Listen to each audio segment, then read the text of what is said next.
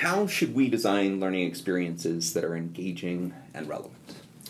You know, when I think about uh, any experience, right, we think about how we, uh, what we want to know and, and understand, and we, how we want to know it and Yeah. experience it, and how we want to feel about it um, in the experience. And so that, in my mind, is what shapes the activity. So I think about.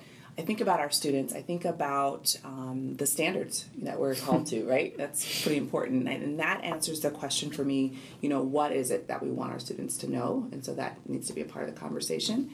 Um, and then the next question that comes to mind is how do we want them to think, right? And because that really um, is the way that we create relevance and um, engagement because we're pushing their thinking there. So, how do you support a student's thinking?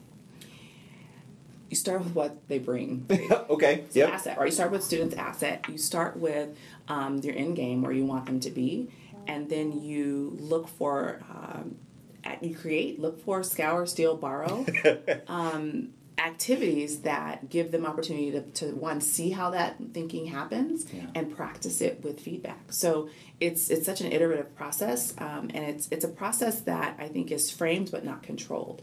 So when teachers, you know, show up to think about, you know, how they want students to think, they've got to come with some sense of of, um, framing, but a, a pretty large open space for what students bring to the table. I love that idea of framed but not controlled. Yeah. What do you feel like is a good frame for for teachers to use with kids?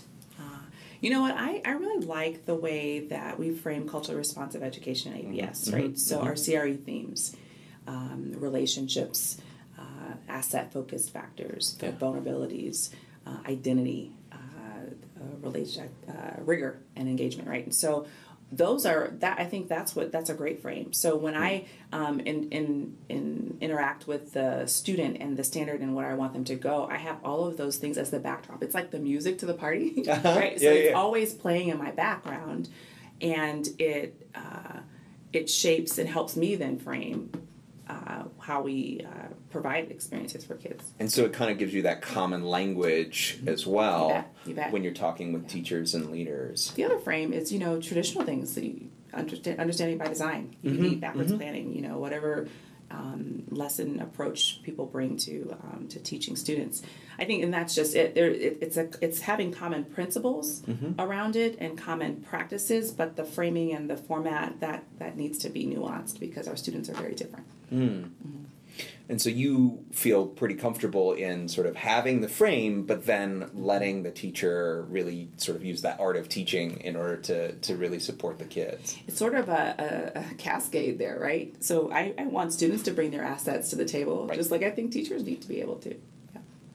That's awesome. Um, so I'm interested. You answered this question extremely well. Um, what do you feel like is a question that you are constantly asking? One that you feel like we, as a, a system, as a as a group, need to be answering. Yeah.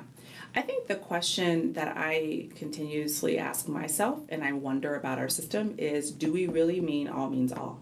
Mm. Do we really mean that? Do we mean every single student with every single um, strength and asset and every single challenge or vulnerability? Yeah. Do we really mean that?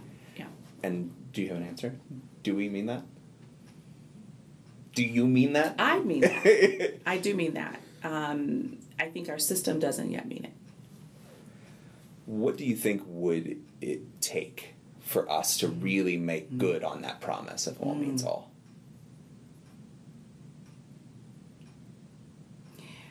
Vulnerability. Hitting our ground truth from a very real space.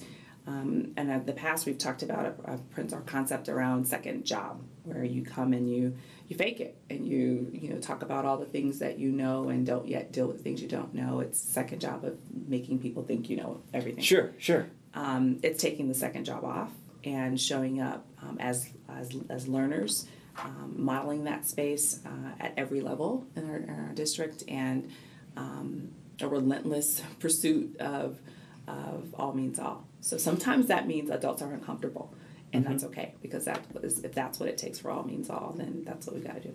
Yeah, so almost the all includes the adult learners in the building. Yes. It includes all of the support Yes. staff, um, where where we are constantly pushing ourselves Mm-hmm. um, to know more and to to be able to to you know work better for for outcomes for kids.